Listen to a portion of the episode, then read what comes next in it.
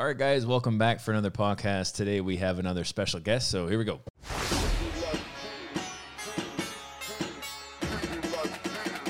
Welcome to the podcast.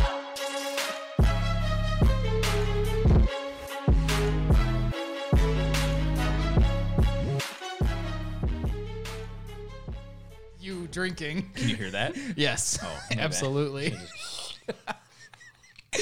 oh my goodness! Kendall usually hits me back. She's like, if you snort in the mic one more time, I'm like, I don't even. Or like when we were drinking the apple cider and Yeah. it was just like just bubbles. yeah, stop burping into the mic. Yes. Yeah, I'm sorry. yeah, I'm sorry. about So, that, yeah. everybody. All right. So, So I'm, I'm back. yeah, you We're are. back, It's- we- yeah. we, missed you. Yeah. Well, I I did. I've had other. I've had a bunch of other people in here Yes. Yeah, as the I as. I uh, get. And now I actually got to host the podcast for a while, not just be the guest star. So Yeah. Thank you. yeah, thank you. Yeah. yeah. Uh, but yes, today we have Ashley yeah. with Ashley us. Brazen. Yeah. Yeah. Yeah. Brazen. I'm gonna. I'm not going to mispronounce that. Recklessly bold. Yeah. Yeah, Yeah. We learned that just before the podcast. That's That's what it means. So uh, Ashley is here on a on an externship. Um, so similar to what Rhiannon was. It was she was here a couple of weeks ago. And um, so you're a little bit earlier in your externship with us than she was. She was pretty much like that's the day before she was leaving. Um, you are pretty much right in the middle. Um, so a little bit of a different perspective. You come from you know different background. You guys are going to the same school. You're still fourth year MSU CVM students, uh, both graduating in May. But um, definitely some differences there. But uh, and we also have Dr. Carlo, who is going to have different questions for for you than we did with Rhiannon as well. So Yeah, because I'm even behind on listening to the podcast. Mm-hmm. I haven't listened to Rhiannon's yet. I think there's a Tuesdays for Caroline. I think Yep. That's anyway. Yep. But yeah, I'm, I'm behind. that's okay. Yeah. it's some sometimes you got to be behind so you can catch up. That's right. Well, like we said, I start every day of failure so I can end it as a champion. everyone loves everyone loves a comeback, Carlo. That's right. Every 24 hours, I'm my own best comeback story. Dude, that's Yeah. just the Rocky Balboa right yeah. there. Well, yeah, but not Rocky Five. That movie's terrible. Yeah. yeah. we don't talk about Rocky. Or Yeah. well, Rocky Balboa was okay. Yeah, that was Creed was six. okay. Yeah, seven. Yeah, yeah. But, Which, uh, good for Stallone. Apparently we are going to ramble a lot today, so that's great. Yeah. Um, so Ashley, tell us a little bit about yourself. Where are you from? What got you here? All that fun stuff. Yeah, um, I'm from Romeo, Michigan, which is the Metro Detroit area. Um, Really, what got me here was listening to Carlo at the VBMA talks, and I kind of drank the Kool Aid a little bit, and now here I am. so, I'm so glad everyone refers to it as the Kool Aid because it really is at this point. yeah. That's uh, that's uh, Senator Riolo, or it's, it's Yeah. transitioning slowly into cult leader Riolo. but- Yeah. yeah, we still need to find those criteria for what is a cult leader, you know, and see how many fulfill our process or prophecy. No, I'm just kidding. Yeah, I'm just kidding. you know, wide eyed. Yeah. Uh, all right. And um, so you were, uh, it was roughly a year ago, right? Or a year and a half ago that you were down there when during that talk? I, it- I feel like because I'm usually pretty good with faces, terrible with names, but I feel like it was early. it had to have been one of, I mean, I've been to multiple, but it had to have been one of the first times Yeah. that you came. Yeah, yeah, because I know this graduating class is the first contact class that we had when we kind of started to build the mentorship program. Mm-hmm. And at that time, it was like super infant. It was mm-hmm. like we got these crazy ideas. They, you know, are going to be industry, you know, changing, you know, revolutionary process. But at that time, it was more in theory than it was in writing, mm. you know. So it was, and I think that's again bringing Ben into the team where it was like, all right, Riolo, like you can't just like talk all the time, which and then of course we had podcasts and all we do is talk. But anyway, uh, we needed to get more in writing and more in that initial foundation. Um, and uh, but yeah, even a little bit on perspective, she had seen one of the initial industry overviews like before we had any development of those other well they're now hexagons but at that time they were Yep. semicircles um, but I think yeah I have a copy of one of the original ones somewhere. Do It's like you? That you It's like a handed out. relic at this point. yeah, yeah. And it was like you know, I, I always love those because I mean, I mean, it, it, at least half of my brain comes from a mother who's a graphic designer, right? So it's like I'm up there in front of I think one of the one of the CAF uh, presentations there had been probably like maybe 50 students there, maybe 40 students, something like that. I think there was at least two or three typos on it, you know, like, and they're like, "Is that how that's?" And I'm like, just d- listen to the message, you know, like don't. Don't get caught up in the details. Right, right. Just be okay with the Right. ideas.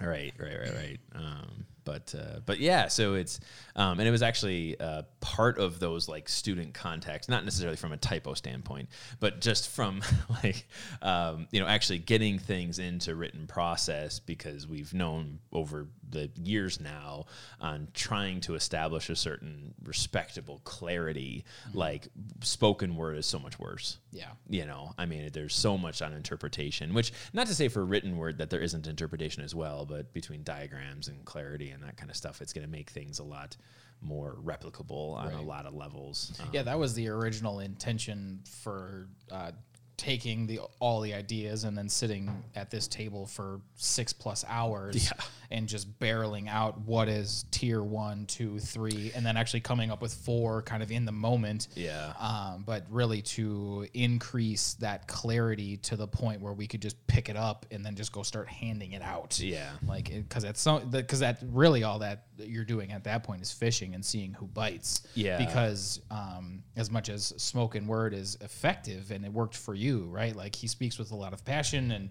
seems to know his stuff pretty well. Um, there's a lot of th- between that talk and your arrival here two weeks ago. There was a lot of time and probably a lot in that time frame that you forgot about what he talked about. It was just like y- the energy like the emotional the- brain yeah. fed the decision, which is fair, and that's why we tend to. Well, number one, we do this, but really getting the spoken Yeah. word out there. But um, uh, there's a level of safety and uh, a lack of fear that can be developed when you're actually holding on to it, uh, rather than just trusting the guy that just showed up from the other side of the lake, right even though he is a troll. yeah it's true Right. yeah ground rep is native Yep. yeah but uh, yeah, that was the whole that was the whole point is really just to to clear it out and then all uh, at at some point well to uh, to clarify it, test it, and then make it scalable. Yeah. And now we're we're really at the end of the testing phase of the actual written portion. pretty much yeah so i guess uh so actually from like that one of the first times that i talked and i i think yeah i know there was at least one other time for certain that you would have been to one of their talks. Um how about like build up to then execution? So like me just rambling crazy at these things for an hour to two hours like we're only halfway through it and today is mid rotation evaluations I, and i think we have to the end of the day to figure out whether you fail or not so answer Right, those questions course. wisely uh, but and that's why you're here to not fail. no, I'm just kidding. Uh, I mean, so far, um, I mean, how, how do you think we do on delivery? I mean, brutal honesty is fine. Is, is what we're here for. But No, I mean, I think you do deliver. Like, not only did I drink the Kool Aid then, now I'm like ingesting, you know, full pitchers of it. so I was telling Right. my sister the other day, like, I am really enjoying my time here, and the process works like it does, and I can see it in motion, and it really does work. Yeah. So it's not just all talk. Yeah, right. Well, and that was, I mean, we had made that um, mention about like writing the checks. You Yeah. know, like we knew when we started it. I mean, because that was part of the story, right? So you, you start a program and it's like, oh, all right, well, we're going to have probably very slow uptake for the first couple of years. Yeah. And um, that was a part, several different things that we had foreseen. I was like, all right, well, 2019 to 2020, I predicted as our break point. So it's, um, I don't actually now in hindsight, I apologize. I haven't gotten my uh, quality and quantity chart up on the website yet. I apologize for that. But um, I knew this was going to be our break point year is that, um, if we didn't hammer down process before 19 to 20 um, we would break we would break the organization. Yep. so if all we did you know so at that time in 2015 2016 i was like we have the solution. We know what it is. And that's of course when ben came online uh, as kind of third party i was like just take all of this like word vomit and like let's make policy out of it and try to create a business around it which i mean instrumental in helping us with that. Um, and then it was kind of the same thing with the mentorship program at that time is it was like all right we've uh, kind of written, you know, a lot of different checks that are going to be cashed in a couple years because we knew our first year students um, weren't going to be in until their third to fourth year. So we essentially had three to four years to deliver on what a message we were sending or selling years prior.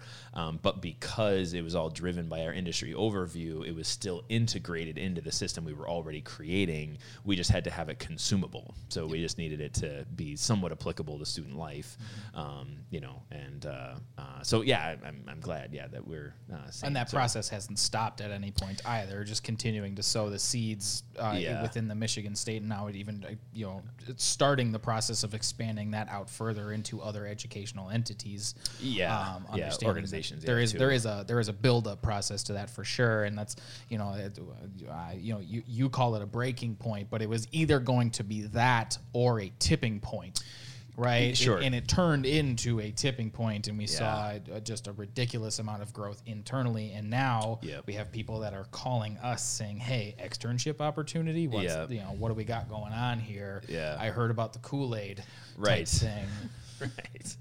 I mean, we spike it, you know, but Absolutely. yeah, it's you know, it's you got to encourage those rash decisions as much as possible. right, yeah, yeah.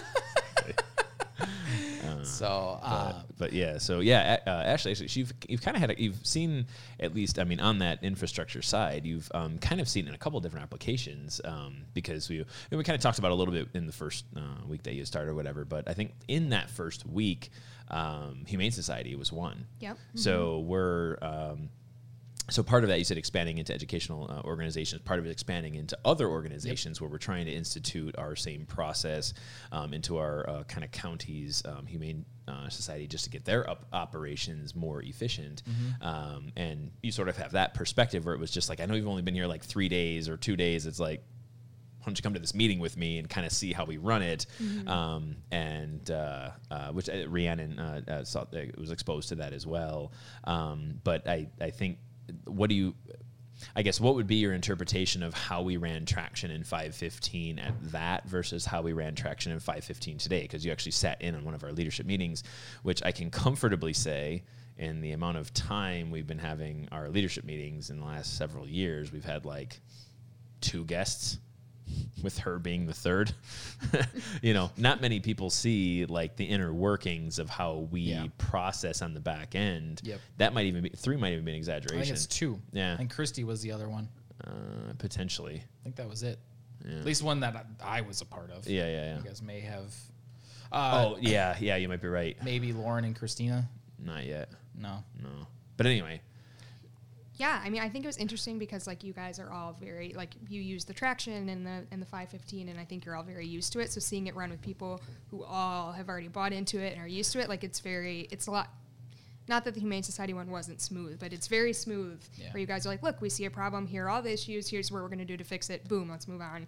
And then going to the Humane Society, people that are just learning it, like it's it's still working well. And even they the two girls at the Humane Society, and I forget their name. I'm sorry. Yeah. They Yeah, um, they said that they liked it because it helped keep them accountable and helped them make sure that they got everything done. And so, Yeah, and that's actually I've been uh, I've, I've been in, I've been enjoying seeing that process within that group. Actually training it. Yes, Yeah. yes, actually seeing it where it's like you just grab the reins and it's just this is what we're gonna do, so let's do it. But yeah, I think you're right. It's you know they're getting it. It's a little clunky, but I mean we're five sessions in. I was gonna say like know. in because I had actually that was where I came from. Yeah. Okay. So uh, between the assessment that you took and then that process was really like the two kind of uh, uh, columns in which I started to build the relationship with Paw Health, and Yep. um, so I had actually trained that we we built a process that if you actually read the book Traction, it is actually different from the process Okay. that uh, we use um, because we had actually kind of reconstructed it a little bit and made it our own.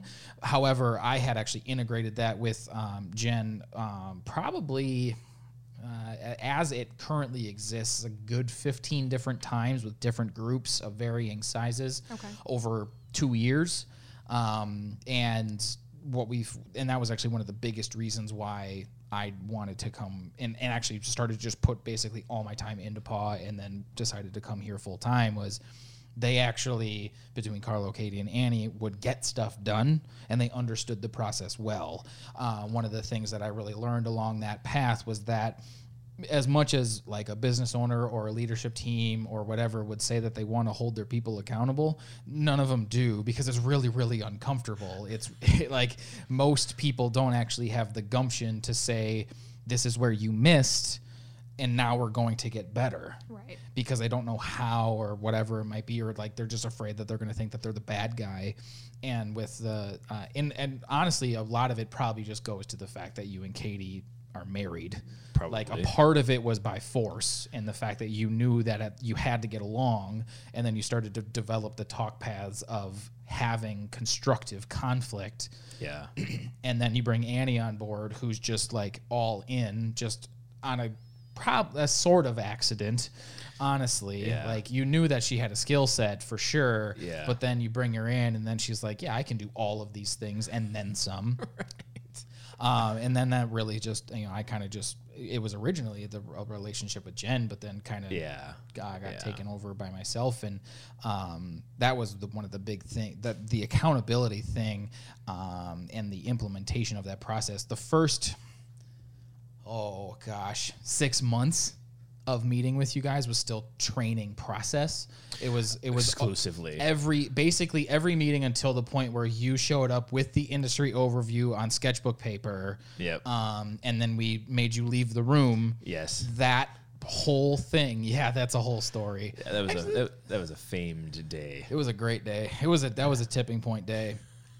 But um we uh, we all we did for those first six months was actually trained them on process and how to do it well. So that was where I learned how to do it well because not only was I constructing it, it was also like a lot of like small changes over six months Yeah. um, to make it really custom fit, um, which goes, you know, if you listen to episode 21, that goes away from that ready made type thing, but Yeah. totally different uh, discussion.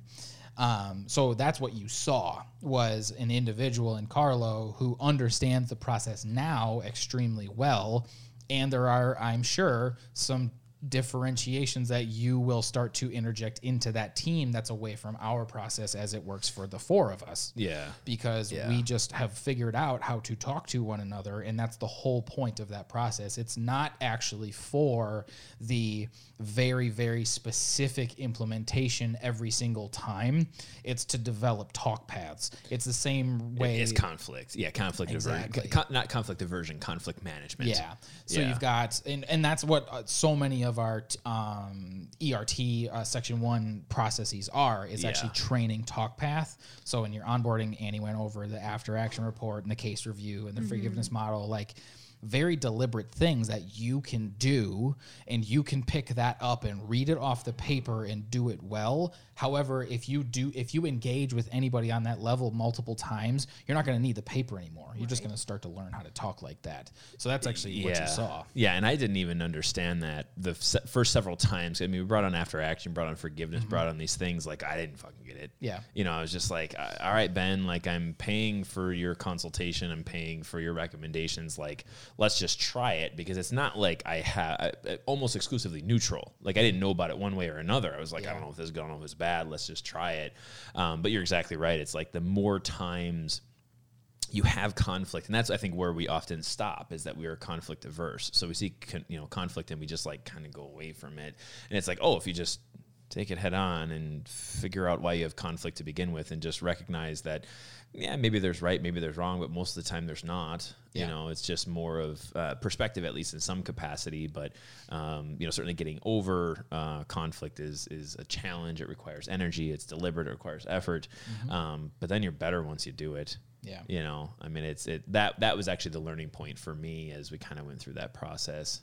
Um, but um, uh, but yeah yeah overall. And a lot of that though like i think your willingness for that actually was you know it, it, it's something that you were probably raised with and didn't realize it and then um, going through vet school for yourself right like seeing and starting to you know when you started to ask those why questions and then really just boiling it down into unnecessary conflict and Yeah. inefficient process um, that was the experience that really shined a great light on that that you're going through. And it's uh, you know one of those things like i'm always super curious um, what your take on uh, as a student you know the the processes that are in front of you and how that compares to what we have here and understanding that i think that msu has their advantages um, any clinical or externship experience that you've had outside of MSU has had their advantages, and then we obviously have our own. Um, and then because the idea, right, is take two years, figure out how you want to be a doctor, and then go do it. So, yeah. um, what are some of the advantages that you've seen that's different with our process?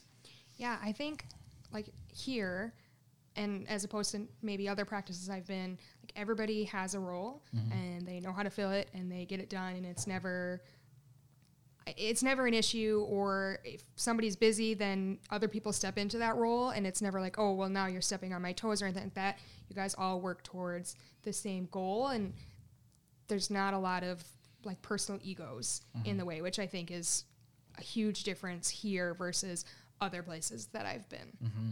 Yeah, and actually, I mean, that's kind of goes to your, I mean, really your vet school experience. That's disparagement, right? Ye- ye- it's right. not even necessarily like quote like what I would call ego from you know looking at it from an assessments perspective. Yeah. It's the it's that Right, hierarchy. Yeah, yeah, I, I yeah. tend to I tend to avoid that word because Yeah, very sure. few people actually have it, but you know it when they do Uh, yeah. um, and um, but that's disparagement and that's hierarchy and those those two things being um, kind of standard and being taught at multiple levels i would say almost exclusively unintentionally um, really uh, it, it- we had a direct retort to that Yeah, I uh, one of the conversations we had, we were uh, hanging one of the days. Um, I think you were talking about you had a, uh classmate who was either going to specialize and was at a uh, practice where um, ultimately the head of the clinic was just really disparaging that friend or that individual, um, and I I feel like I provided a decent explanation of what was happening, but the perspective that you were giving me was the the student or uh, the resident uh, was basically like this person is just completely making me feel like an idiot. Is just really spe- it was a specialist and she was trying to become a specialist, so she was trying to learn from this clinically Yeah. practicing specialist. Yep. Um, and uh, I, I think that had kind of stood out at me just as an example of how disparagement occurs in our profession. Um, and uh, uh, if you could uh, expand upon that just a little bit, um, you know, and just saying like the uh, her perspective on even trying to be specialized, um, ev- even outside of the university setting, um, in uh, uh, clinical setting, I guess. Right, right. And so they had felt like this specialist was not necessarily being harder on them, but essentially, for lack of a better term, being harder on them because they knew that this student wanted to specialize. And so they, the perspective that I had was that they were trying to make them feel lesser, feel worse. And then you had kind of said, it's not that they're trying to make them feel stupid. It's, well, you can go and expand on it. Uh, after go that, ahead, no, go ahead, yeah. but it was that they they instead were just trying to make themselves feel better, not make the student feel worse. Mm-hmm. Yeah, it's the perspective of power. You know, so it's like the specialist is like, oh, it's not it's not a matter of hey student, look at how dumb you are. It's hey, look at how smart I am as a teacher. Yep. Like it's well, like it- it's not it's not raising themselves up. It's just putting their boot on top of somebody's head and just pushing them down. and you're still above them. It's just nobody actually got any better. Yeah, Um, we tend to think uh, and speak very metaphorically on the podcast. So the way that we had previously described it is no, we are like for us, the mindset is all right, we're constantly climbing the ladder and then reaching down and pulling people up Yeah. because the higher that we raise the bar, the better off everybody is ultimately to serve the patient. Um, but that's uh, like when you're talking about that, like I actually don't think that that's really an uncommon way for people to communicate at all. It like the idea of uh, it- it's I would say in many many aspects it's completely unintentional, but that's why we separate intention from results. Right. Is that it's actually not meant to make that person feel bad. However, it does. Right. and Right. you might feel okay but realize what your words are doing and th- and the mindset that you have as you're speaking them because you might be saying something you d- actually don't intend to Yeah. And that's why I think culturally, I try to, you know, um, I had a old advisor tell me one time it's not the cutting edge, it's the bleeding edge. Uh, so it's uh, you're you're not necessarily in the cutting edge of something new, but it's like you're really getting cut by what is fresh. Anyway, it doesn't matter. Um, part of that is again in some of those circumstances where it's like all right well this specialist may have gone through the education system 10 to 15 years ago and culturally they're carrying forward how they were trained. Um, so if you have a dynamic where a student or a student body is um, it- being taught a different way or they're being held to a different expectation or as it sort of integrates with what we were talking about earlier with the uh, mentorship program the uh, house system that we have integrated at Michigan State, um, and saying we're trying to instill these values of self worth into the student body. If they're then met with one of these types of conflict, um, just because the conflict is old, how are we preparing students and how are we preparing individuals to be faced with that adversity? So I think uh, the point that uh, Ashley you had brought up uh, at today's leadership meeting was like, um, if we're talking about trying to make a change within the student body, um, it was actually how is that going to be implementable in clinics? Uh, you know, once you actually get to that uh, third and fourth year, and then of course, you know, Ben came in to say, well, it's kind of the same thing you get in your first job. You know, it's still all sort of the same thing. Um, if you were going to weigh in on uh, the establishment or um, sort of maintenance of self worth, if our from what you've seen in the last week to week and a half, how do you think our process now again it's a quick snapshot how do you think our process integrating in with the student body would teach them the skills to maintain individual self-worth I think a lot of it just goes to like your guys' thing, like fail forward and like it's okay to not do things correct. And I think as students, we're always taught like you have to be right and you have to know things and this and that. And you guys are very much like it's okay if you don't know. Like here, we'll teach you, or it's okay if you did this wrong. Here's how you do it right. And so I think that that's a good way of. It's not that we don't know something or we're stupid. It's okay. Well, I don't know. Now I have to learn. Right. Yeah, and it's I I think we kind of make the joke like the like, we were talking metaphor, but the Lego city. You know, it's like mm-hmm. we all get the same Lego blocks. You know, it's like you know we probably didn't have a great manual to build our Lego city ten years ago. You know, but it's like, hey, if we've already built three quarters of it, like let me just show you to where to put the blocks. I mean, that's all it is. Um, and I think that attests to progress. Like if everyone at every single step of the way in our profession has to figure out shit that someone else has already figured out, that is like the definition of an inefficient process. Why, why are we why are we making everyone figure out the same thing twice? And that's when we start talking about sort of the future of Paw Health. It's just Yeah. like just take just take everything that we have. Yeah. It's online for free. Just just take it and go. Yeah. Um, and implement it. You know, like it, I think another uh, kind of analogy we had made it was it was like the Play-Doh. It's like everyone gets the same colors of Play-Doh. Build whatever the hell you want, but you're still starting with the same colors of Play-Doh. Right. You know, it's the the same type of story. Yep. Um, Yeah, if you weren't aware, uh, that folder that's right next to you there, if you were to buy that from a consultant, you can probably just write out about a fifteen thousand dollar check. um, that's Yeah. the nature of our industry because again, that's kind of the the boot on top of your head type thing. Right. Um, I actually saw a graph the other day. I, I don't remember. It was at a conference. It was like a just on a PowerPoint slide, and I just happened to scroll past it on like Instagram, and it was Graham. um, within v- the veterinary field who gets paid the most, like within a specific role type. So it was like Oh, sure. large animal exclusive, and then equine and uh, mixed sure. animal, and like they had all the. It was probably fifteen different ones. The one that was highest by a lot, consultants. I got so mad. yeah, me too. I got so mad. Yeah. Um, but like, but the the reason that that works though is because of the the the items that you are seeing, experiencing, citing.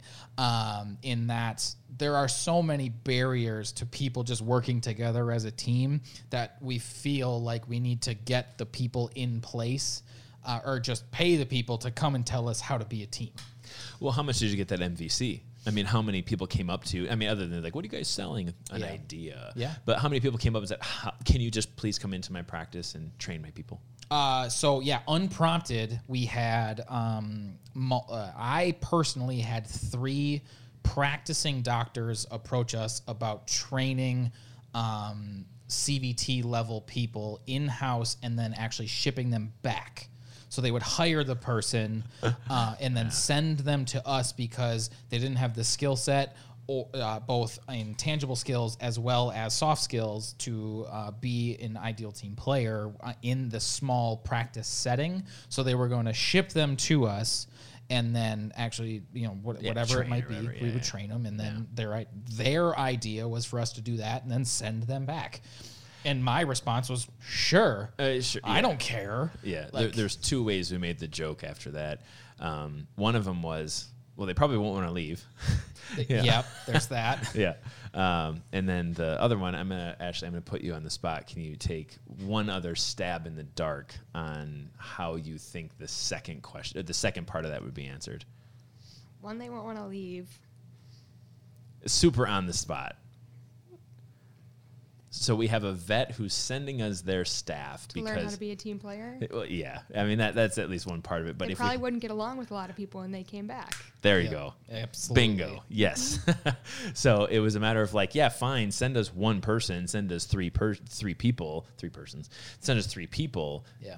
Bingo. Yep. What environment are they going back into? Right. And if that environment is driven by hierarchy, it's going to be driven by the practice owner who's a veterinarian. So really, who should be being sent to us? The vet. Yeah. right. Yes. So it's it's a matter of uh, pointing the finger. Yep. Oh, well, clearly they're the problem because they don't know how to do this job. So you train them and then they're going to fix my problems. Yeah. Whose problems were they? Because you just said it. Oh, my problems. Oh, okay. Well, let's fix your shit before we consider training the other staff. And I cannot tell you how many teams I worked on that just begged and pleaded for the silver bullet person.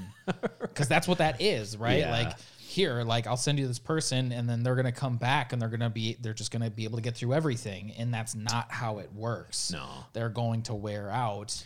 Well, it's like with uh, uh, I think it was episode twenty nine, which I think twenty seven and twenty nine are kind of becoming my favorite podcast. But in any event, it doesn't matter.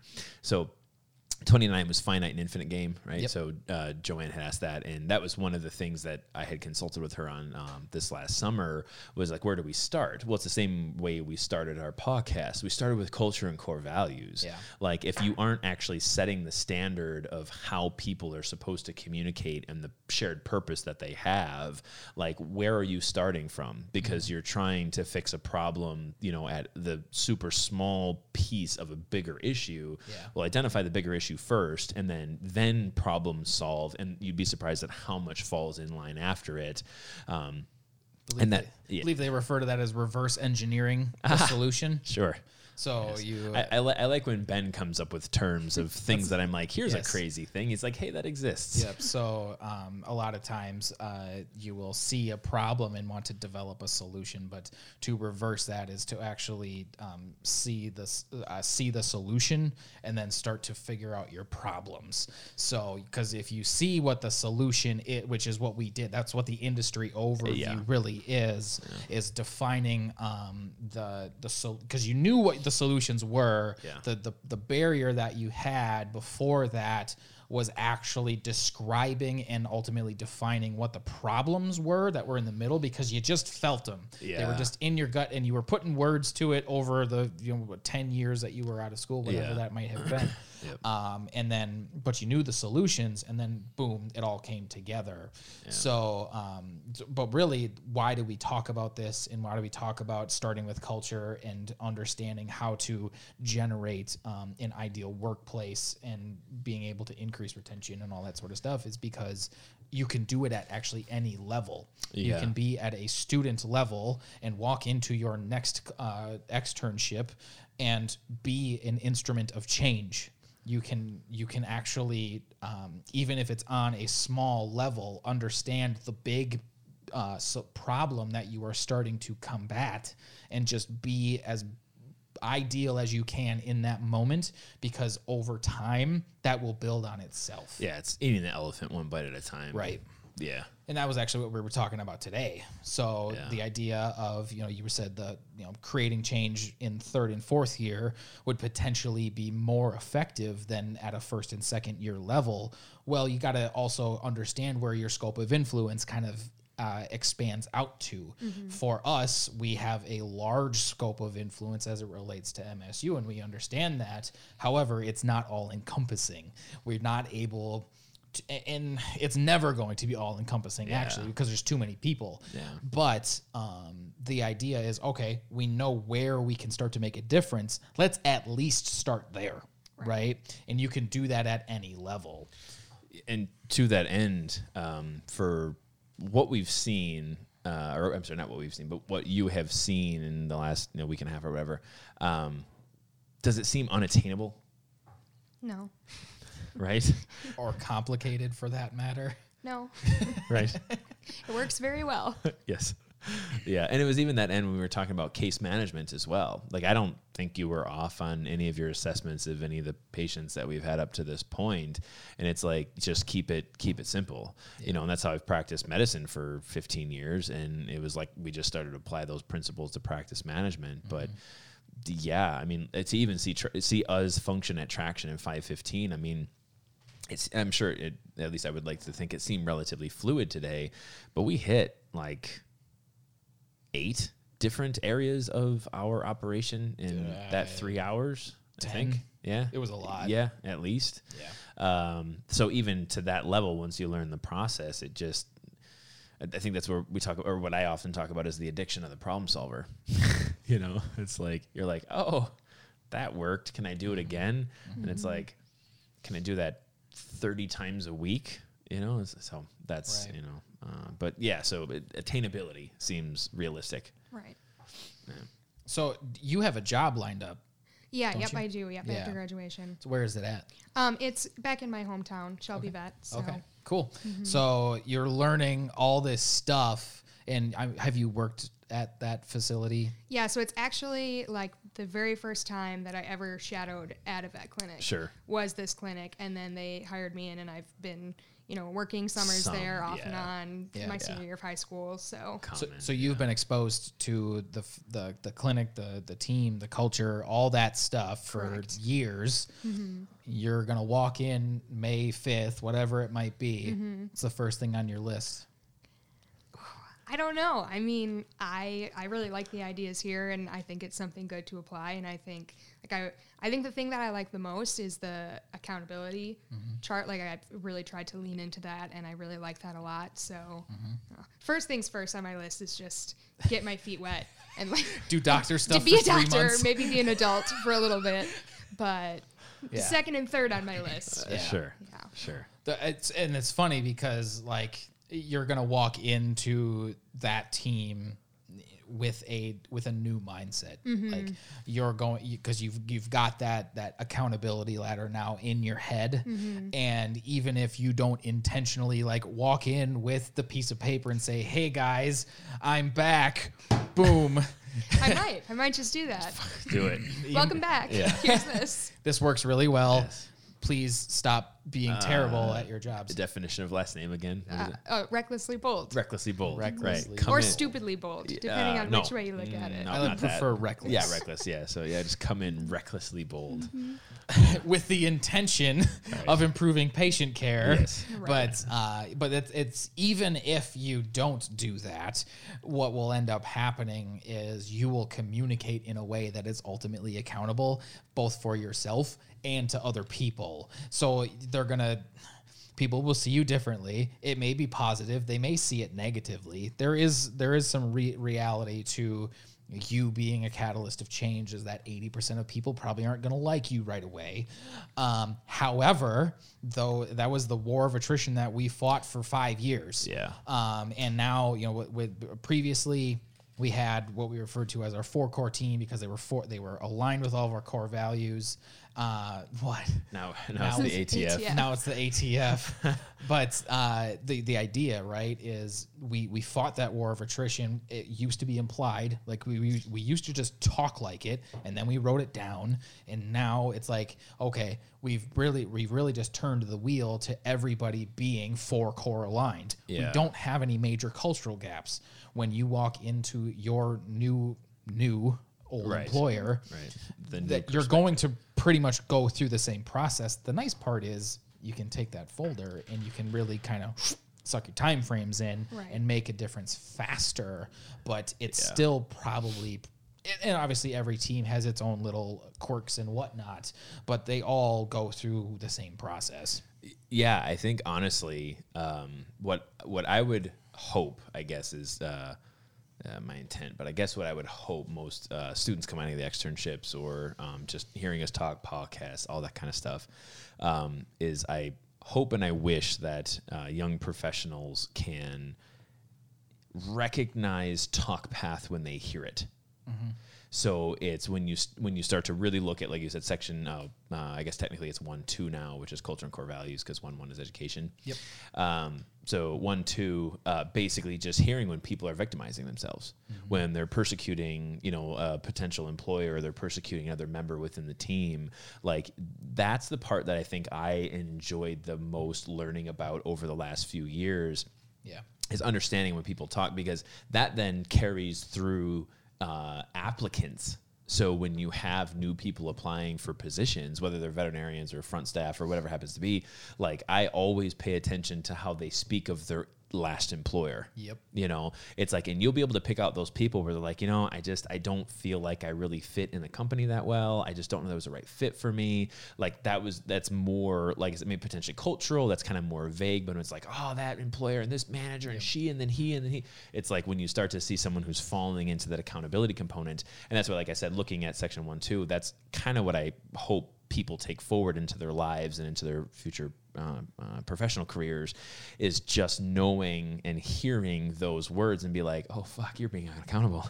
like, ah, maybe you're not someone we want to hire. Like, you got all the credentials, but I see a ton of finger pointing. Right. And then you take it one step further and you're like, do you know that you are being unaccountable at the moment? You know, I think that's the reality when like I'll go on online forums and I hear like client shaming, um, or you know uh, the persecution of one's office manager, or, you know those types of things. Like for me, the reality is it always takes two to tango. You know, like rarely is there a circumstance when a problem is so isolated um, that you actually say, "Oh, that person is persecuting me and I'm the victim." It's usually like, I mean, think about times we've run after action reports and we've run case reviews. It's like, oh, they're I mean, the cliche is there's two sides to every story, but sometimes there's like seven sides to a story, and there's more than just what is being told to me. Right. Um, and I think the not to get totally off on a personal note, but I think the very first time I probably subconsciously learned that is when, um, like, you know, I was uh, uh, potentially having a new girlfriend or whatever it is. It's like there's oh my last boyfriend or all of this or you know all of this, and it's like those relationships usually ended poorly, and then it's like oh well I'm the new asshole, Right. you know, Right. Like, you know that's typically what happens with employees. It's like you just become the new asshole, Yeah. you know. Well, so- that's uh, so the the two uh, triggers for you to look out for. Word to the wise are: um, I'm a hard worker, uh, and I work in a toxic work environment. yes, If because if you hear one of those two things from somebody, they're probably not a hard worker. or they they're work for prob- themselves. or they work for themselves. Yep. They they really work hard to feed their own uh, uh, self interest, or for the toxic work environment, they're the cause of it. Yeah. that's the the crazy ex girlfriend. Sure, that's sure. what that is. Yeah, yeah, yeah. So yeah. just be warned that that's a that's a very uh, real reality. Yeah, yeah. And that you'd be surprised at how much you can get that out in an interview. Honestly, I mean, once you do it a few times, then it's really really telltale. Yeah. Tell me about your last manager. Right. Tell me about your favorite manager and tell me about your least favorite manager. So if you ask those three things, uh, actually uh, in our interview process, that's uh, we talk about previous employer uh, Sure. and kind of where um, that lined up with our life goals and all that sort of stuff. And with the way that our interview workflow goes, and anybody that's listening to this can probably use it against me, but I pretty much know within five minutes if somebody's going to get hired. Yeah. um, at uh, because like the way that they answer those questions is ridiculously critical to um, me understanding their reaction to um, the structure that they were in and how they played into it. Not to say that you know vertical or horizontal org structures are better or worse. Every industry, every Yeah. industry, every company's different. It's about how they played the game Yeah. and how they would in, they would ultimately make their um, situation better. Yeah. So that's the really the the first bit of our interview is all that. yeah, because you want problem solvers. Absolutely. Yeah. Yeah. Ultimately. And a lot of times, what'll end up happening is they either won't have an answer to the questions, which means that they're hiding something. Uh, by the way, everyone has answers to every interview question. They're just trying to meter their responses. Uh, number two is they're going to answer in an unaccountable way. So they're going to say, "Yeah, my job was great, but my manager sucked, and like three of the other teams sucked, and I like I had my two friends, and that was why I showed up every day." Like that person is going to be toxic. Or they're like, "Yeah, like this is where I was good, this is where I was bad, and this is how I could have done it better." Yeah. that's the person that ultimately gets Yeah. put- uh, it's uh, unscreened Yes. um, and then we uh, take the next hour and 20 minutes to tell them about paw mm-hmm. to give them a you know a taste of the kool-aid and see if they like it so That's the part that I think is probably the funniest. Is like having someone come in as an actual potential employee interview, and then we just talk about ourselves. Like I feel like that's a lot. That's like we, my we life do it in question Yeah. form Yeah.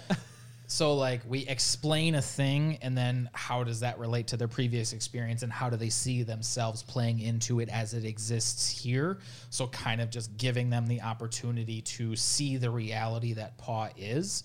Um, and that's actually a skill set that again you can do even if you're not in a hiring role. So you can do that. That's what we do for caregivers actually we educate them on the front end and say this is what our process is this is how everything kind of works long before they ever actually walk in the door Right. because i don't want to have to put in the ridiculous amount of work for the person that's in the room and is upset that their patient's not with them right like you had to go through that that's not fun Yeah.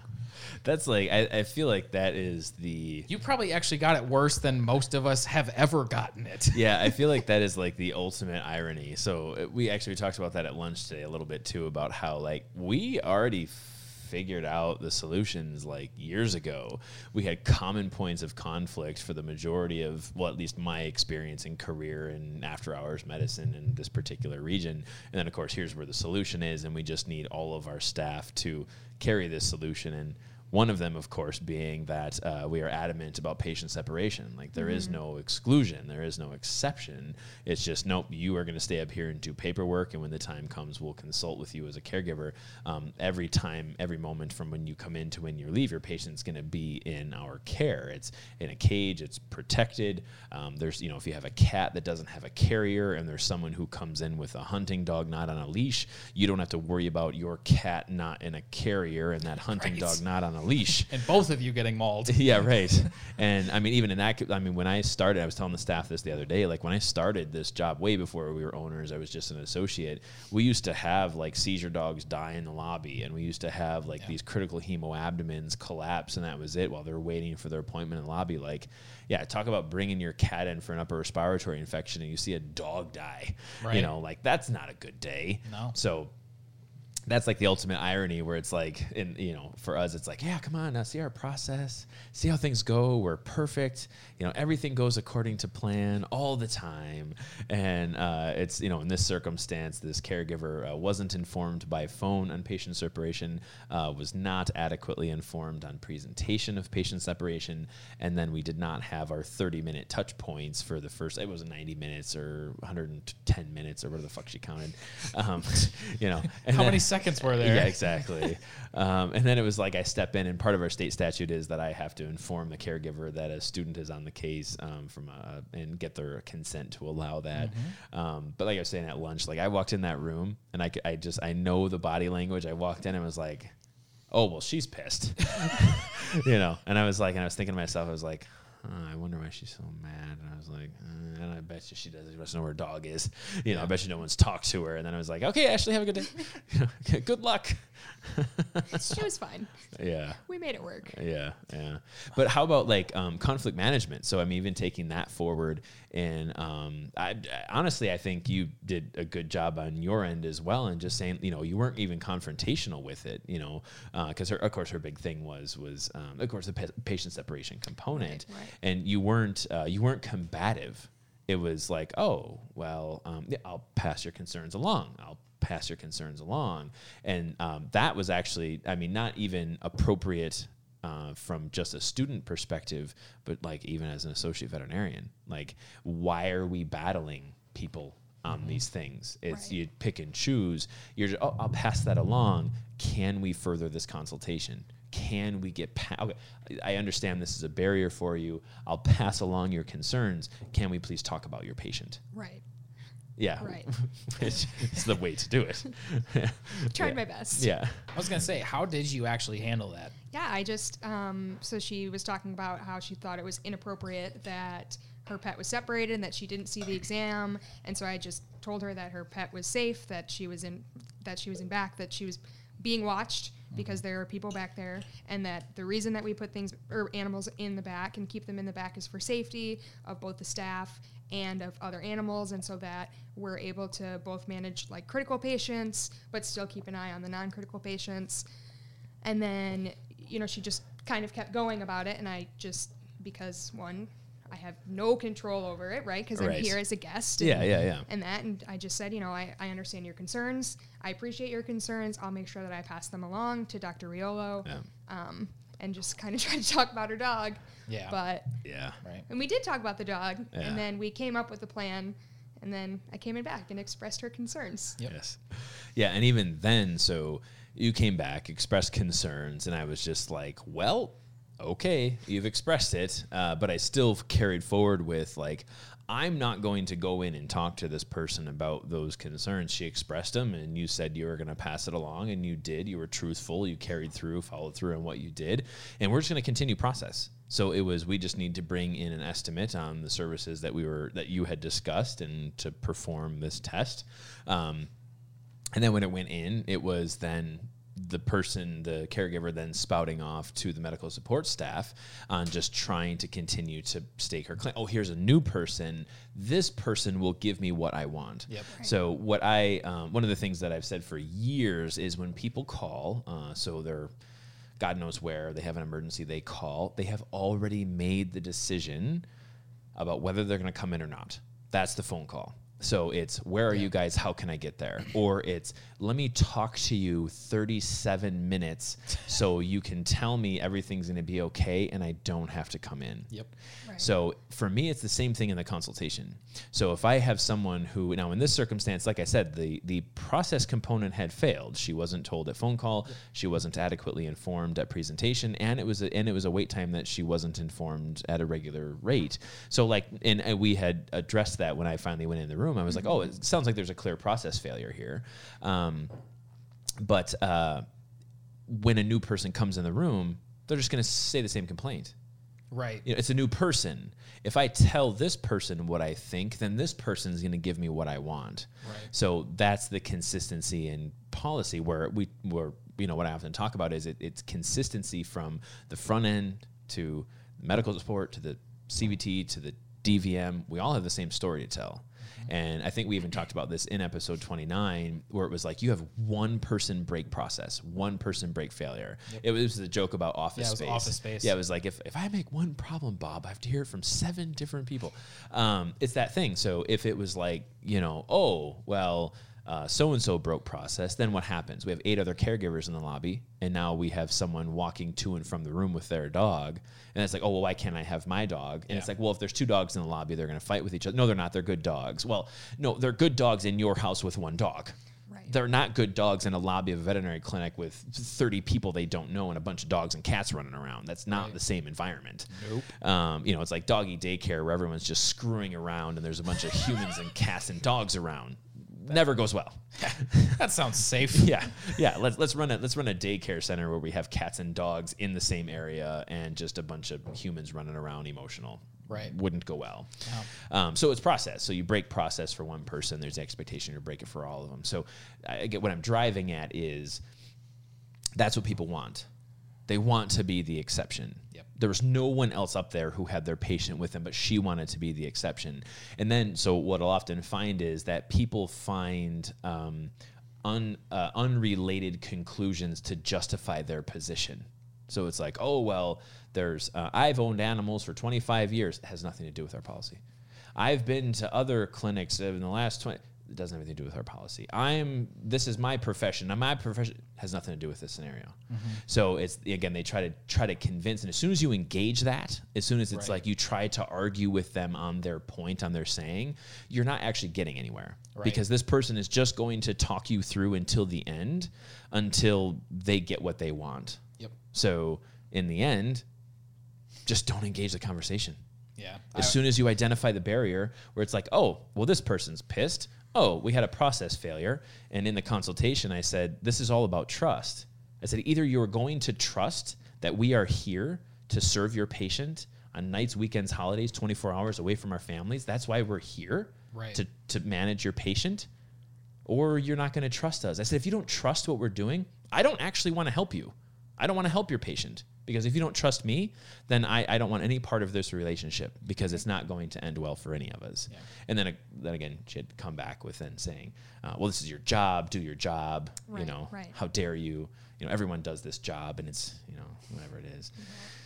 But yeah, so that's the thing. So to see that conflict. Um, I feel like Ashley doesn't help because I feel like she was kind of egging me on. Like I felt her energy where she was egging me on to engage in this argument. Um, Unintentionally. yeah, I just feel the energy. The thing, the thing that I lean on, whether it's on the phone, in person, Yeah. uh, at presentation, in person, post presentation, Sure, sure. I'm maximizing your patient's safety. Uh, right. That's the end of the story. That is folks. the story. That's like I have other reasons that you might disagree with. However, your patient's safest place when it is here is in treatment. Yeah. 100% of the time. uh, with uh, it, aged and years of experience of veterinary training, Yeah. veterinary staff. There's a, a Janessa was telling about his emergency clinic that charges per minute or per hour. Per minute in triage. so that is a company that values their triage and the proficiency of their staff enough that on the outpatient basis, when the animal is under their direct supervision, they're charging per minute. Wow. I think that's nickel and diming. I don't agree with it. I, I However- hate that process. However, I think it's trash. yeah, it's trash. However, it's it speaks to Yeah. saying under our care there are between three and six veterinary professionals Right. to, to know the signs. Right. We like you had said a moment ago. Our, our unstable patients from our stable patients. Well, what happens when you have a presumably stable patient become unstable? Right. Right. Can you determine that in the lobby? Can you determine that when they're sitting in an exam room? Or even when a caregiver presents with a patient that they would deem stable and Correct. ultimately is not. It is They not a medically driven stability. Right. It is a yeah, you know, they look lethargic. Right. And it's like, oh, they have one tenth of their blood volume. Right. You know, Right. It's I was bleeding a little bit, kind of. you know, sort of. Uh, but anyway, yeah. So um, I guess uh, to pose it back at you, uh, how do you think that conflict circled? In terms of how it was handled, or just All of it. Yeah. Yeah. I mean, I think it was handled well. Like you stuck to the fact that this is how things are done, and you even gave her the grace of explaining why things are done the way they are, and you still offered her the same care that you offer everyone, and then she made her decision based on that. So I, I, it wasn't. I mean, it was conflict because of what it was, but like it was kind of just a okay. Well, here's what it is, and Yeah. here's what we should do for your patient and then she made her decisions based on that. Yep. So we still hit informed consent, Yep. right. Right. We still provided her with the option um, because that was all part of it as too. And, and what I had said is I was like, I'm not going to force you to do anything. I said, you don't want your patient back with us? That's fine. I'll bring your dog up here to you. I said, but then we're done. It's the end of the road. yeah, that's the end of the road. She well, you're, can you examine the dog and can you show, you know, and then can you do the testing in here? No. No, no. If you want me to do that stuff, I'll do it in back where I have my staff who can restrain appropriately. Um, you know, uh, we're going to, again, be in a controlled environment. You know, the, the dog actually, most of our patients have a lower level of anxiety away from their people, so they're Right. easier to handle. Aside from the one, two shepherds that lost their ass. But, you know, It, any, it, it, they That is the they are statistical few and far between. Absolutely. I, Yeah. honestly, it is 90 plus percent Yeah. of all patients are actually more well behaved away from their caregivers. Yeah. And so for me, I think, and I, I hope the message that had come forward with that conflict was for me, it was just like, meh. You know, meh. But That's- that was that's meh. after you acknowledged to that person that yes, we did have an error. Oh, in Oh, process. absolutely. Right. So Right. you Yeah. gave you gave that to them. Absolutely. Like you you admit f- you Yeah, they admit had it. failure. Yeah. Oh, yeah. Okay. Yeah. But that but then the thing that most people will do is like, well, because we screwed up, we'll give you this one. Right? Like they make the exception because somebody made the mistake. And you act, you can't do that. No. Because you give them an inch and they're gonna take yes. a mile. Yes. They're gonna they're gonna drive as hard as they can to get Yes. everything that they can out of it. Yeah, that may have actually been part of it as well because when I said that we had failed process, she was real quick to talk about how we had failed process. I'm like, and so again, looking at the accountability ladder, no, we already established reality. Right. We already established reality. Yep, we kind of botched that front end part, and I certainly recognize that you know some of your anxiety or some of your uh, you know concern probably came out of that. Um, you know, so I'll follow through with our office generalist. We'll make sure this person has the training that they require, or just make sure they have the talk path appropriate.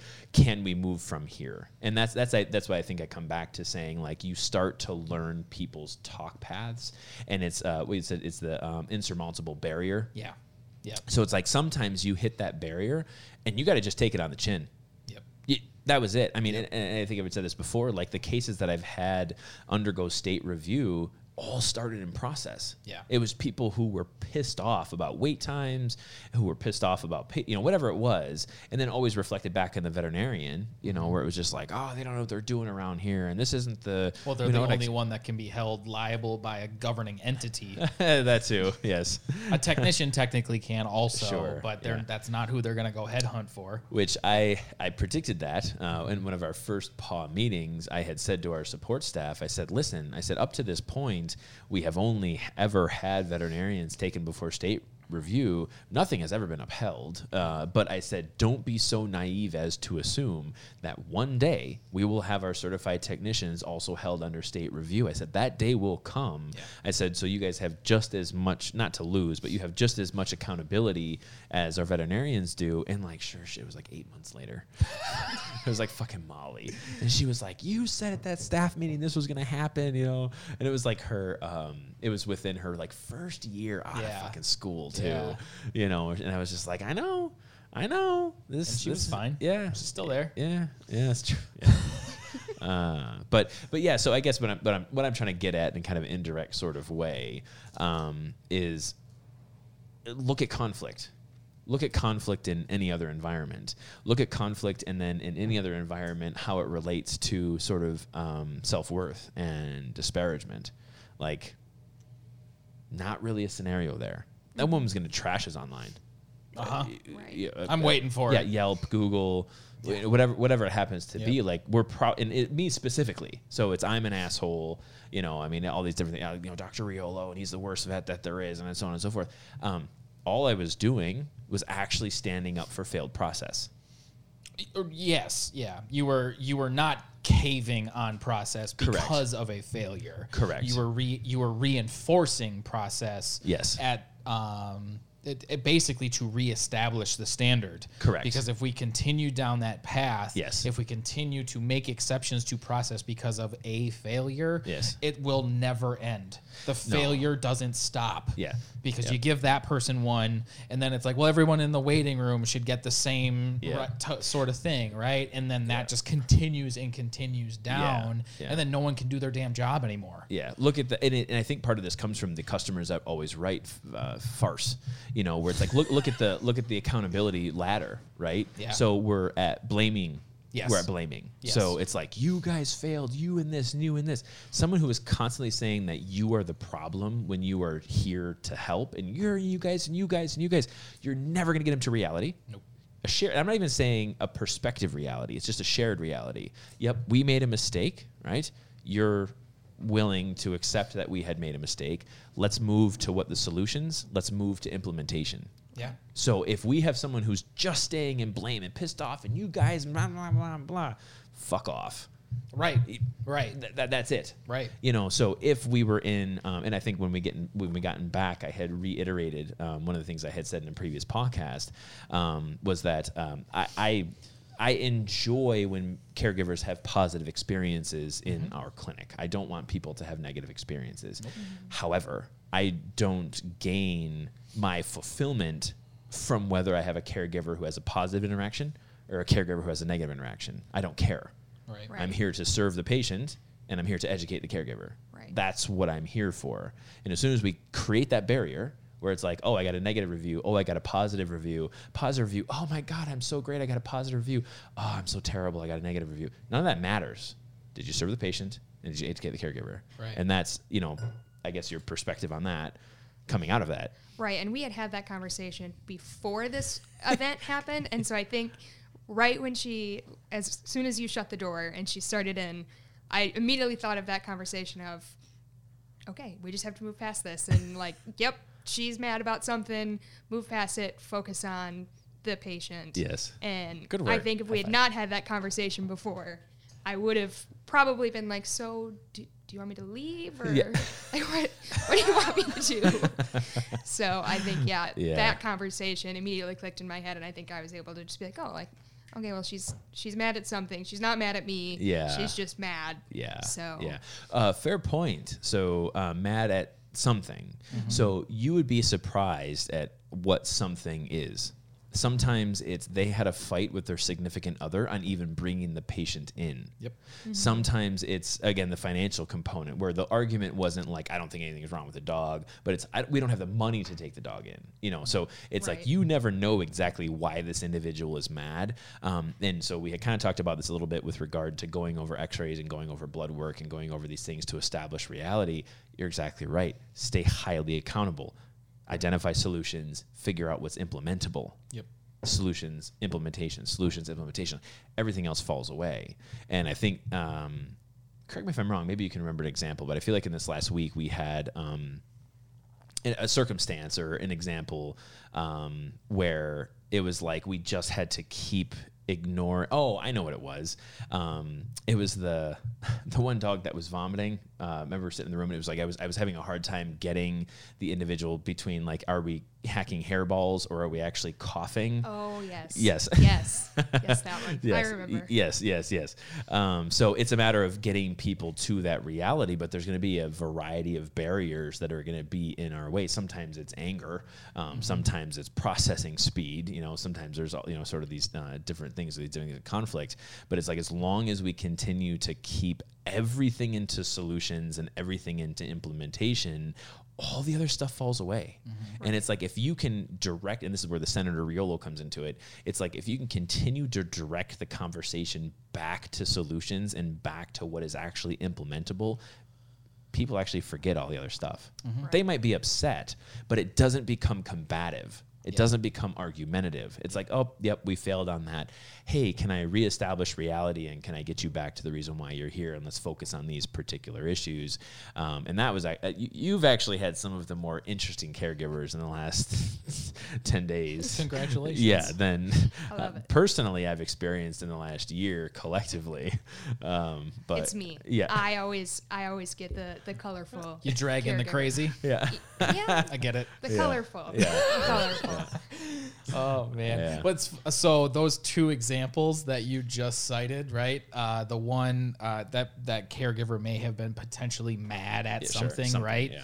And then the second one is is it hacking hairballs or is it coughing?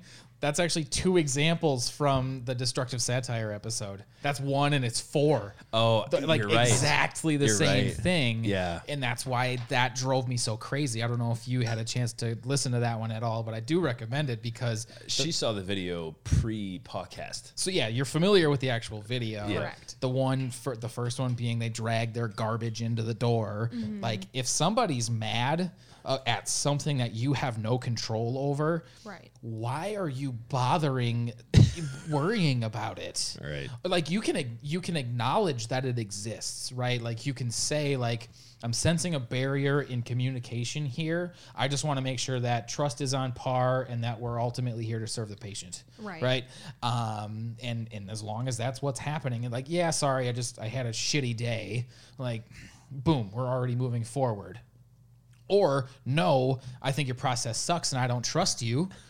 That's an insurmountable impasse. Yeah. I, I can't get past that. However, engaging it, or I should say acknowledging it but not engaging it, um, is the is the key point there. And just saying, I don't know what this is, but we both need to be in a shared sense of reality. Yeah, yeah, yeah. Because it was acknowledged. Yes. Yeah, it was like, oh, yep. There's the reason Right. why we led up to this, but she still wanted to blame. She still wanted to Right. finger. You know. and you and you gave her the benefit of education. It Uh, correct. still like okay, to serve the patient, we need to educate the caregiver. We missed a couple times on that front. However, the solution itself actually didn't change. It's just we're just kind of doing some cleanup work at that point. Yeah. But like again, she may have had some other garbage that we weren't even able to address. She might have been mad in that consultation anyways. You don't know. Right. Um so like it's funny that it's just directly on that. Yeah. And then with the embarrassment factor, that's another thing, you know, like that's that was that number 4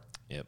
Like I don't know if that's actually specifically what you were going at, but I feel like hacking hairballs and coughing, like somebody might be afraid of the judgment that they'll get if they think that their dog has kennel cough. Uh, outside looking in, I could see where you would make that conclusion, but uh, That might not we, have been we were particularly colorful on, on this particular Gotcha. point. There were some barriers there that I don't. Think, just like a just like a, a, a mental fortitude that couldn't determine the difference between the two. Yeah, and it was yeah it was, the historical acquisition. Pro- uh, actually, one of the things we had talked about was like for me how I take history on a piece of paper and keep things chronologic. Um, I couldn't. Oh, Yeah, I, I was was that mixed I- up? yeah, I was having a really hard time identifying why we were there, and then I tried to sort of regain clarity by showing the cards a little bit and just saying the reason why I'm asking these questions are because there's some things wrong with the heart and lungs, or something wrong with the gut. I'm just trying to ask the questions to get into either of those two categories. Um, I don't think I got that many words out. No. Yeah, no, it was like as soon as I said one thing, it was just like the whole ramble in this direction. Yeah, And there was a the wife totally uh, uh, lucid. I mean, we we definitely knew what was going on. Uh, the son was actually just laughing at the dad whenever he would speak, because the son's like, "Well, this guy's an idiot," you know. So, you know, so it was like, but the dad was doing all of the talking, and I'm like, I just gotta, and then, and like four or five different times I was like, well, we're never going to get to reality. So, Yeah. uh, And then time we had for a great me. talk about accountability on that appointment, right then and there. Yep. I was like, I just, yep, time to leave. Yeah. We've met a barrier, you know, that we're not going to get through. And that's the end of this consult. Yeah. I'm not going to sit here and bang my head in a wall. Right. You know, when, in my early years, I would. Yep. Um, but yeah, I think so. Again, coming back to why I think our, uh, you know, to drink the Kool Aid at least in some capacity, it's like you start to learn that pattern of human behavior, and if you exclusively look at it from the perspective of, of accountability, you're going to find out. So uh, Ben has a high uh, economic uh, marker on his tricore, which is um, uh, return on investment. Um, you'll start to see that where it's like, well, I can't actually invest a lot of time and effort into this patient, into this caregiver, simply because the amount of time I'm going to put in is not going to make a difference. It's not going to make a difference in their life. It's not going to make a difference in the patient's life. I'm just going to feel like I have lower self worth because I didn't make a difference in their life or this patient's life. And it's like, you can't control that. Or I could just not go down that road. Yeah, right, right. And it's Right. yeah, so the rapid identification of barriers I think is w- what this process ultimately teaches. Yeah. And not even just barriers in consultation because I think that's now that I've had uh, you and Rhiannon in, um, that's actually been an adjustment of talk path. Yeah. So for me, I always think about the accountability ladder from both a cultural standpoint and a consultation standpoint. Our podcasts have only ever talked about the accountability ladder from a cultural standpoint. We we have t- kind of a two way control there, and we're actually talking to people generally that are going to be more on that team focus. So it's definitely been that focus, but. Human behavior. Caregivers, caregivers are on the patient care team, and Yeah. we've talked about it a few different times. Uh-huh. yeah. But it's like as you start to just really live by the you know assigning and defining accountability, both the victimization and uh, then also over to just the ladder itself, you get way quicker at like, all right, well, this is going to be th- i can make an impact is what it boils down to. I can make an impact in this person's life in this patient's life or you can't. And i think we've had that uh, you've actually think heard it at least once or twice. And actually i think it was actually that consult um, where i said basically you have to have three willing participants in order to make an impact. Uh, one of them of course is a veterinarian's ability to diagnose uh, a caregiver's um, ability to elect uh, so they understand they know what you're doing. And then a uh, and that's competency as well. And then a patient's willingness to receive Yep. so if you have a veterinarian unwilling to diagnose, the other two fail. If you have a caregiver unwilling to, you know, sort of recognize or implement uh, the solution, you're going to fail. And if you have a patient who's unwilling to receive, you're going to fail. So it's if you have a barrier at one of those three places, it's going to be very difficult to actually implement a solution. So for us, it almost exclusively boils down to is the caregiver is the most significant barrier. Um, now, in years past, now that we have our financial support system, it's a lot easier. Yep. But in years past, our most significant barrier from a caregiver standpoint has been the financial aspect. Yep. So for us to offer special financing at 12, 24, and 48 month special financings, we can minimize the financial impact in the household to reduce a very consistent caregiver barrier. Um, and then once we get past that, it's like, uh, the people are like, well, I can't touch my cat and give it meds. Oh, well, then, okay. You know, Right. might, might as well not even send you home with anything. You know, just I hope it gets better. You know, try this food.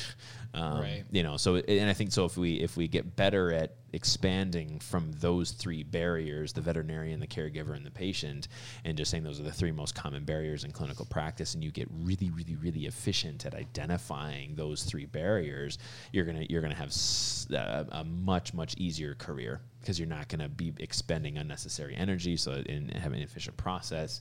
Um, so that's that's uh, again what I hope people sort of take forward, um, you know, as they start to learn this process.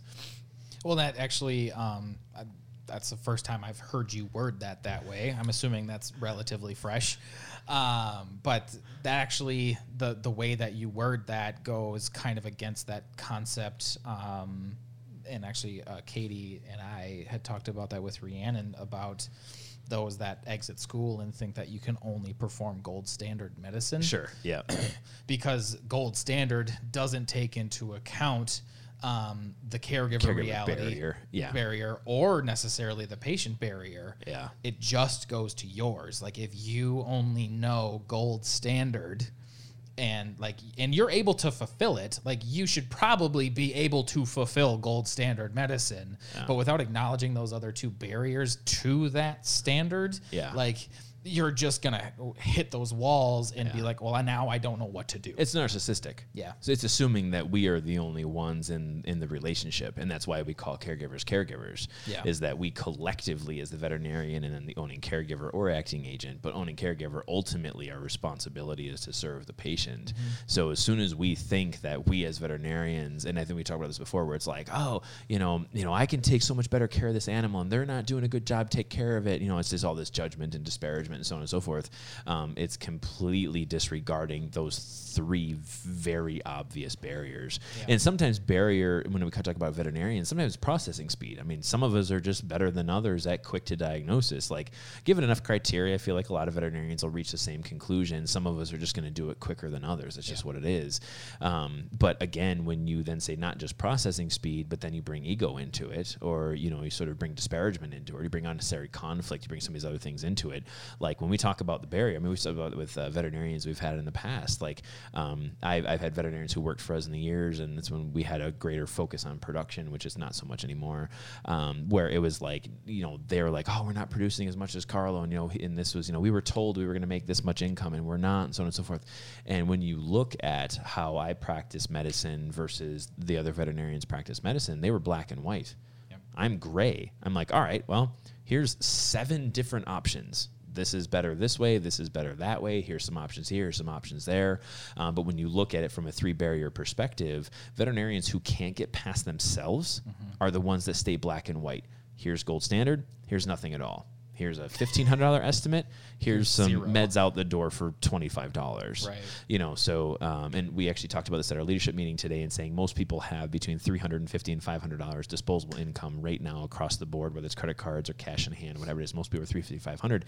So we're really adamant that our average invoice is in that range. Yeah. Be, you know, not necessarily because I want veterinarians like, oh, well, this is a, a hundred and fifty dollar invoice, and you could have made it, uh, you know, three hundred. That's not the point. The point is that as we start to creep higher and higher and higher and higher, is we're going to start to lose part of, and we're going to start to increase our barriers essentially. Yeah, you increase your caregiver barrier. Yeah, your caregiver barrier goes up. But if you are a practicing veterinarian who can't get out of their own, like I said, narcissism or ego or just their own brain and gold standard and all those things that we're taught, you're never actually ever going to cross the caregiver barrier and the patient barrier. You're just going to be stuck on yourself. Uh, Unless you have a twenty percent practice. That's what a course, Mar- yes. that's what a Marriott practice is. Exactly. Yeah. because you never have to realize Yeah. a caregiver barrier. Eh, correct. You never have to realize necessarily a patient barrier because you're not going to get the outside farm cat that can't get meds. Right. It's going to be Right. the, the the fur baby domesticated animals that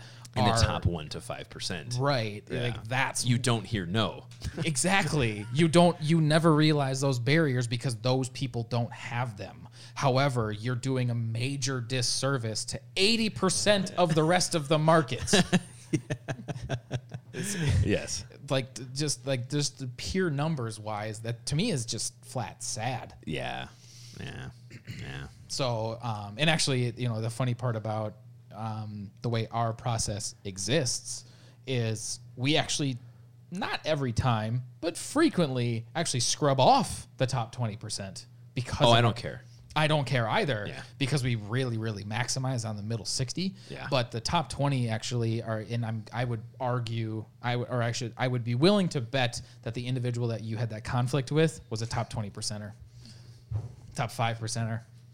It's, sure. it's it's so easy to tell Yeah. because they either they can't stand wait times, they can't stand patient separation, they Yeah. they can't stand the idea in some ta cases of informed consent and talking about the range of options. Yeah. They just walk into the room and expect a doctor to tell them exactly what they're going to do. A- And it, and they Yeah. it, our process kind of drives them crazy. they they want and and I, I'm very cautious about talking about it from this perspective, um, but they want power and control. Yeah. Because for us to say that we have power and control assumes that I think we have power and control when we don't. We have process, and that's different. that is way different. Yeah. So power and control is they want the vets that they can control. They want the vets that they can tell what to do. They want the vets who fit into what their mental process is at the expense of everybody else Yeah. At the expense of the support staff, at the expense of the other caregivers in the lobby, at the expense of the other patients that are there. They simply don't give a shit. I, I'm reminded of the one lady I had come through um, who was in like her late 70s who was like, you know, I have enough money to do anything that we need to do today, so I expect a higher level of care. And I was like, well, that doesn't work here. you know, that's not how we function. Um, and it, I think in the end, uh, and I don't think I ever said this before, but um, I ended up being one of her most favorite vets. Uh, Yeah. You know, she'd come back several times with that patient right up until the end. Um, but part of it was I didn't give leeway on importance. We're all we're equal. I don't care how much money you have. Money is only a barrier to treatment. It's not a barrier to who the worth of that individual is. Right. Um, so you still give them the benefit of the doubt. So that's what I think people love to feel special. Uh, certainly in our country. I mean, uh, and I'm not going to totally get political on that side, but it's like people really want to be the exception. They really want to be have special treatment. And when we start to talk about um, sort of a collective, we start to talk about doing it together. Uh, we don't need to start talking about democratic socialism; it doesn't matter. Uh, so we start to have these other uh, institutions that you know say that there is greater equality. People hate it. They just hate it. And when they're when Until they realize the value of it. exactly because the, the Yep. in like understanding the value of informed consent, understanding the value of a triage system Yes. and increasing availability, increasing affordability at every, at every opportunity possible Yep. and understanding those barriers and being able to have deeper discussions rather than just walking into the room and saying this is what we're going to do and then leaving and then like just the, all of the lack of clarity in that process um, the the lack of an understanding of every variable or giving them the remaining um, unknown variables within that patient care equation right? Like if they're if they're ready willing and able to receive that um, even if it is accidental like those are the people that never s- stop showing up Eh, right. Yeah. and and and if they're if they can't get past th- their own ego in that instance Absolutely. you're welcome to leave Oh, I- it, and that was right. I mean, that's what I said. Right. You know. Right. Yeah. but that's the that I don't think she was expecting that as the solution. No. no, not at all. absolutely Not at all. But that's why I think for um, individuals such as yourself at the level that you're at, why the Kool Aid tastes so good because you ha- it gives you the power to serve patients in a way that is ultimately productive. Mm-hmm. It's not we don't have these process just for the sake of process, Right. Or to inflate ourselves artificially, Right. or to obtain a level of control that is unnecessary or whatever it might be. Our process serves a high uh, variety of patient, Absolutely. not large animal, but uh, Right. from a, from the spectrums that we care about, and all of that. It's it's because of pragmatism. It's because Yeah. of understanding the bond spectrum and understanding limitations. It's not, and that's what the that's what the Kool Aid is. So then we then we build a culture around that. Yeah. How do we maximize that from our team? How do we maximize that from process? And then how? Because once you have that, then you can fire caregivers. She can Oh, walk in- yeah. she can walk into that room and you're not thinking about production. You're not thinking about the the fact that you can't make payroll this week, mm-hmm. or you're not thinking about the fact that the your mortgage is late or whatever it might be. All of those barriers get out of the way, and it's just about one thing: serve the freaking patient. Right. That's it. Hmm? And that's why the Kool Aid for so many students, I think, is is the right fit, or at least in some capacity, something that can be transferable in their practice life when that day comes. Yeah. Yeah. That was my rant of the day. Oh, I like it. I like it.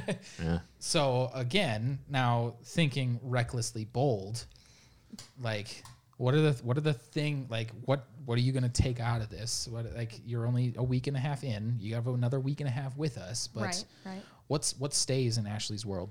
Um, the efficiency that you guys have. Uh, I already said the accountability ladder. Mm-hmm. Like I love that. Yep. Um, I've already spoken to my sister about it and been like, you should look at this website because she's uh, she's the CEO of a company and that's what their next seminar on is on is on accountability. So I'm like, oh, look, Fly me out. yeah, right, right. Yeah. When, when So- is it, what's the date? Let her. Yeah. Put us in touch. um, yeah, so the efficiency, the accountability, and and I really I like the way that you guys the informed consent and the and the serve the patient, basically everything. But Sure. you know, Yeah. It's basically. um, yeah. And, and not even just because we're trying to make ourselves sound good.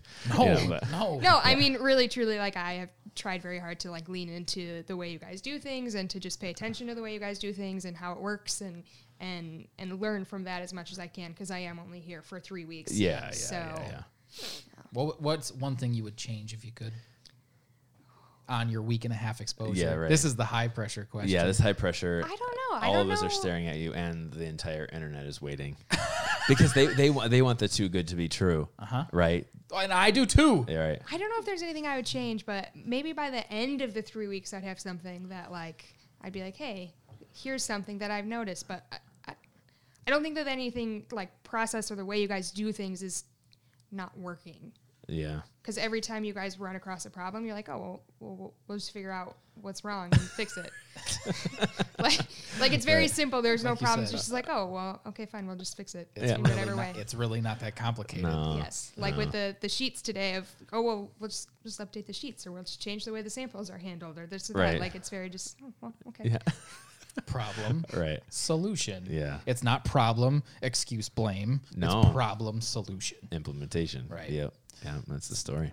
So this is uh, I, I think we've- pretty good. Yeah, we've covered quite a bit. Yeah. Um, you'll be around for uh, another podcast next week Mm-hmm. as we talk about failing forward with Dr. Caroline. Mm. Uh, yep, that'll be an interesting one. We can talk about some specific case stories and how we botched Mm. and then ultimately got better because of it. Sure. Um, and yeah, you'll be you'll be with us. We'll have, I mean, and Dr. Katie. So we'll actually have five Holy people. crap! Five people. chair. Five. She's phone. actually She's on the phoning. phone. Yep. Phone. So uh, yeah, so we can look forward to that. But uh, Dr. Carlo, would you care to take us out? Uh, certainly. All right, guys. Thank you for uh, listening to us today. We'll catch you next week.